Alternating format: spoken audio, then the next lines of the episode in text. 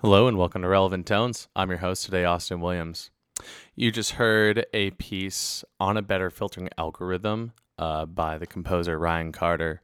That was performed by Present Music Ensemble, um, and I had the pleasure of being able to interview one of their co directors, David Bloom. They have their 41st anniversary coming up, and they have quite a spectacular program lined up. Uh, the ensemble is based in Milwaukee, um, and ironically enough, we've had quite a few Milwaukee uh, friends on here lately. So things are happening there. I'm just going to jump right into the interview here. Again, this is uh, myself conducting an interview with the co director, David Bloom. Enjoy. My big question, and I think I've been asking a lot of uh, new music ensembles this because it seems like a lot of them are kind of coming up on like later uh, anniversaries or whatever. Like, what's your uh, what's the biggest thing you're noticing in like the changing in programming or maybe the changing in the way um, the ensemble might be approaching music? Um, because I think that's just a really interesting thing to see how different people are reacting to it. Yeah, absolutely. Um, yeah, I mean, as you say, I certainly cannot uh, claim, uh, you know, responsibility for sustaining this organization for 41 years. Um, Sure. That uh, the you know bulk of that uh, credit lies with Kevin Stalheim, uh, Present Music's founder and artistic director of 37 years, um, who uh, built the group and and really um, built the city. I would say he he built Wow. uh, he, he like. Built a community for new music in Milwaukee. He Mhm. you know, saw a potential there. He saw something missing that that he uh, that he believed that he could you know play some part some some part in filling and Yeah. um, and he he did and uh, he still is in in a very real way. And and the other I mean the other big part of that is is uh, the city itself, uh, the the community of support that that has sustained present music for for so long. Uh, it's really wonderful. Yeah, I mean, it's kind of wild. You're not the first uh, person from Milwaukee that I've interviewed recently that's like Oh, in yeah? the new music scene. Um, we did an interview with Nick Zoulek um, Oh, a few months back, and then also I interviewed um, a member of Tontine Ensemble, uh, Barry Paul Hmm. Clark. Um, Yes, phenomenal great. bass player. So yeah, it's just like it's funny because I'm in I'm in Chicago and we Yeah. think it's Chicago's this big city, so there must be like all these things going on. But like honestly, I think that there's more events going on on average up in Milwaukee, or it, it just seems that way sometimes because the the community seems so. Um, uh, it just seems knit, you know, and everybody seems very supportive of one another up there. Yeah.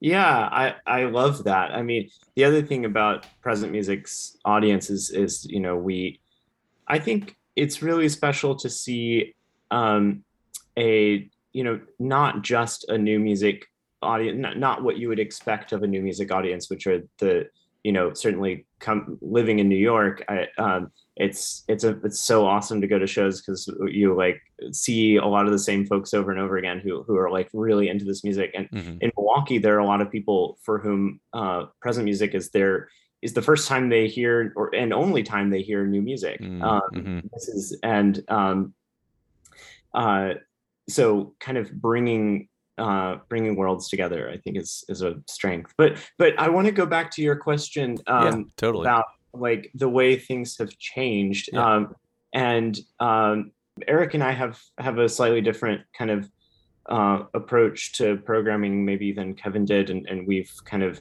um, built a uh, built back our season a little bit. The, there was there were a Hmm. couple of years when when we were doing uh, the org was doing a f- fewer concerts, and we've managed to kind of build that up. Interestingly enough, during the pandemic years, uh, which Oh, is really great. Um, this year, our season um, is all about kind of finding these uh, the cross currents between uh, uh, between different voices and uh, really kind of focusing on on two or maybe three um, different composers or um, for each program and that that's that's interesting i mean it's um, a lot of times in the past present music has has uh, programmed kind of smorgasbord shows which are, Mm. are really fun and just like little kind of um, tastes of of like and often very intense tastes right Yeah. yeah. of of a lot of different styles and in this in this case um, we're we're really devoting these concerts to a, a small number um, of artists which is uh, it's it's exciting to to kind of um, just like bask in the music of of one or two composers uh, in an evening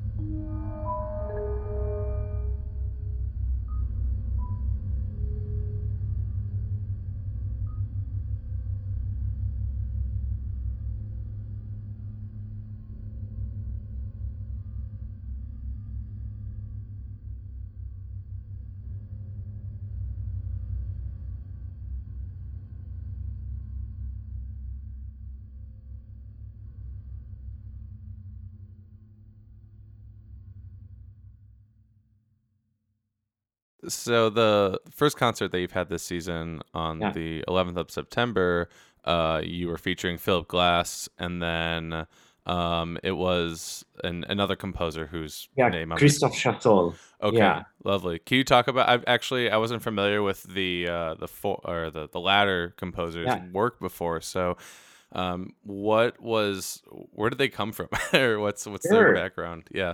Yeah, so so that program um, this month, uh, it was at, at least uh, at the time of this interview, Yeah. um, we uh, yeah, so, uh, the 11th of September, we were doing um, we uh, have been partnering with the Milwaukee Art Museum, which is this incredible institution Mhm. and uh, just extremely inspiring place to play in. It's it's um, um, designed by Calatrava. Um, I'm forgetting now his first name. Um, I'm anyway. The, Yeah. This uh, gorgeous Calatrava building um, with uh, wings that that open and close a couple of times a day Mm. um, and the so the it's it's kind of the architectural um, kind of uh, keystone of uh, of Milwaukee's Mhm, uh, mhm. landscape. It's it's a beautiful building, and uh, so we play in the this giant atrium with um, a view onto Lake Michigan, glass and marble and steel um, space. A really amazing cavernous space to play in, and so we. Um, uh, we often partner with the museum on their special exhibits Mhm. um, and they were doing an exhibit uh, on um, the posters of Jules Chéret, which who was um, uh, early 20th century poster artist. I mean, you have definitely seen his work ar- around. Uh, sure, is like that. It's that Art Nouveau kind of thing, or Exactly. okay, got it. Yeah, yeah. yeah yes and um so he uh, so anyway we we decided to pair um a program with with his work um uh, you know inspired by some kind of french connection and Mhm. so we we uh we kind of went all out with this one with this philip glass opera called la belle et la bête uh Mm. is, of course a beauty and the beast adaptation um based on jean cocteau's film uh from 1946 on Mm. uh, the story um phil glass took the film and uh put it on mute and wrote an entirely new uh, wrote an opera to go with the film in which the singers sing as closely as possible with the the lips of the actors on screen That's wild. it is it's radical it is really it's it's a beautiful beautiful film um and uh very imaginative um uh in uh i mean it's it's kind of amazing you know in uh, being seeing uh the prac all the practicals in this film we're of course used to so much cgi these days but Sure. um just like seeing these like arms holding out uh you know chandel- candelabras and, and that that's really it's it's really beautiful so um then we we paired uh, this piece uh with uh phil glass's score with uh a piece by Christophe Chassol, um, two excerpts from his uh, his kind of like magnum opus, uh, which is called Big Sun. Mm. Uh, his magnum opus to date. I, I look forward to the, the next one. yeah, yeah. yeah. um, and um, he created these really uh, stunning visuals for this this album uh, that we actually decided not to present for this because they're they're so uh, some he he appears in the films often. We uh, it didn't seem quite right to to do these films without the composer present yeah. but they're really great and he actually kind of coined this this method of working that he calls hyperscoring where he actually like Mm. creates the music and the and edits the film at the same time Mm. um so that's how he made this music and um so we chose two uh really great excerpts from that uh that music he uh, christophe chassol is is um uh you know works on kind of the at the intersection of jazz and pop and classical Mhm. um he you know works with people like frank ocean and uh you know like uh contributes to just records uh i think sia he, he did uh, some Cool. work with sia as well Cool. and uh, ju- just like uh and then you know does his own really wild amazing work um so uh so yeah we we did some arrangements of of his work for our band That's awesome. Uh, yeah, I mean, I checked out, I checked out some of his stuff that was available online beforehand, and I just, yeah, I wasn't familiar with it, so now I'm definitely like going down the rabbit hole a little bit, um, checking out more. Um, absolutely but that just looked like a phenomenal way to start the uh, the year off uh, with that Yeah. uh, program and I mean I, I see the the cool thing is like I see the through line the, the like the French connection you're talking about but like two v- like very different styles and aesthetics and music at the same time though so that's always Mm-hmm. nice when you can have continuity but also have variety at the same time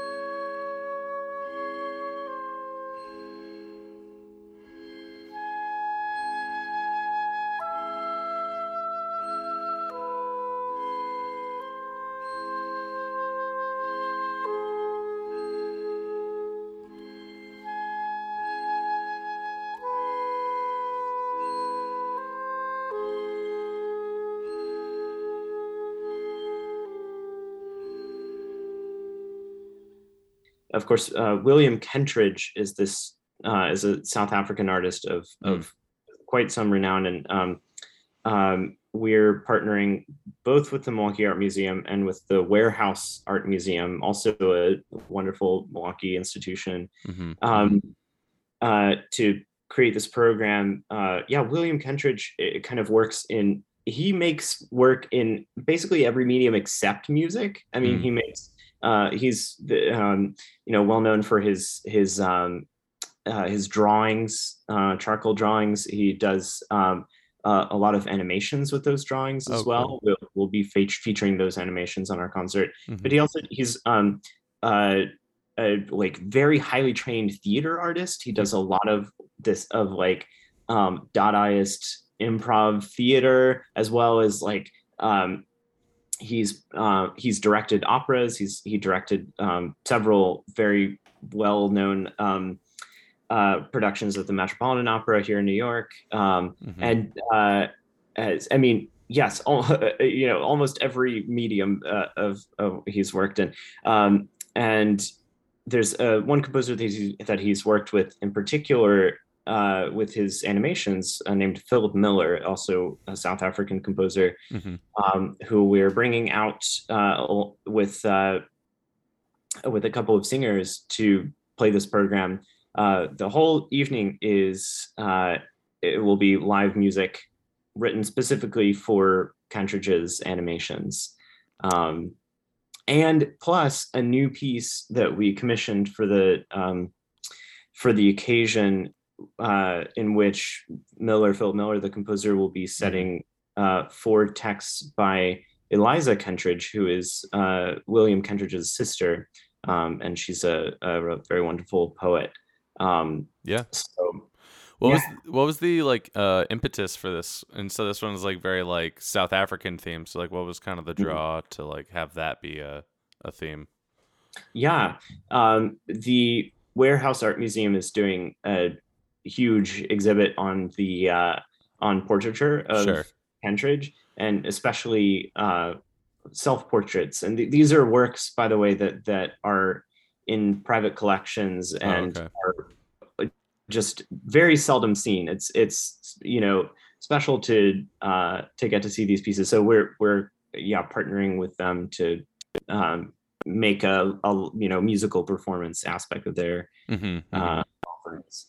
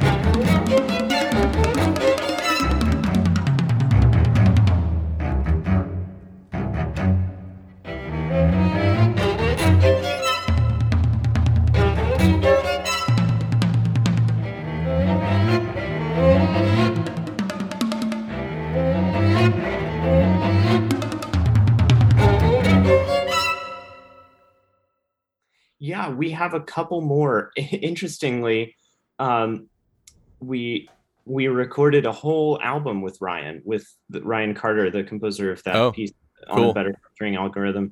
Um, that recording actually, as I understand it, is a live recording. Really? uh, Wow. I think it is. And so we actually went back and made a studio recording of it, okay. uh, the same piece, and um, and a number of other pieces. It's a you know portrait CD. Uh, so yeah, we're excited about that one. And then we also have in the can um, a whole record with Carla Kihlstedt, um, who wrote us a, a piece. I think Ryan's record is is kind of headed towards release. I don't know what the timeline is. Uh, and Carla's piece we're still mixing and editing right now. Sure, sure. So yeah, Yeah, it's um and again, it's like always with like collectives, right? You always have like that sounded like the whole group was playing and then throughout the album you have like kind of smaller subsets of the groups and so it's uh great to hear like just the um unique instrumentations of different works um, Sure. throughout um I, yeah that that record is before my time. Uh, I I love Sure. I love it too. Uh, but again, I I uh, cannot take credit for it. yeah yeah for sure it, is kind of interesting. What what's it like kind of coming into a, obviously like a very established ensemble as like a new director? And like what um what excites you about that? Or like what do you want to see happen in the future of the ensemble personally? Yeah.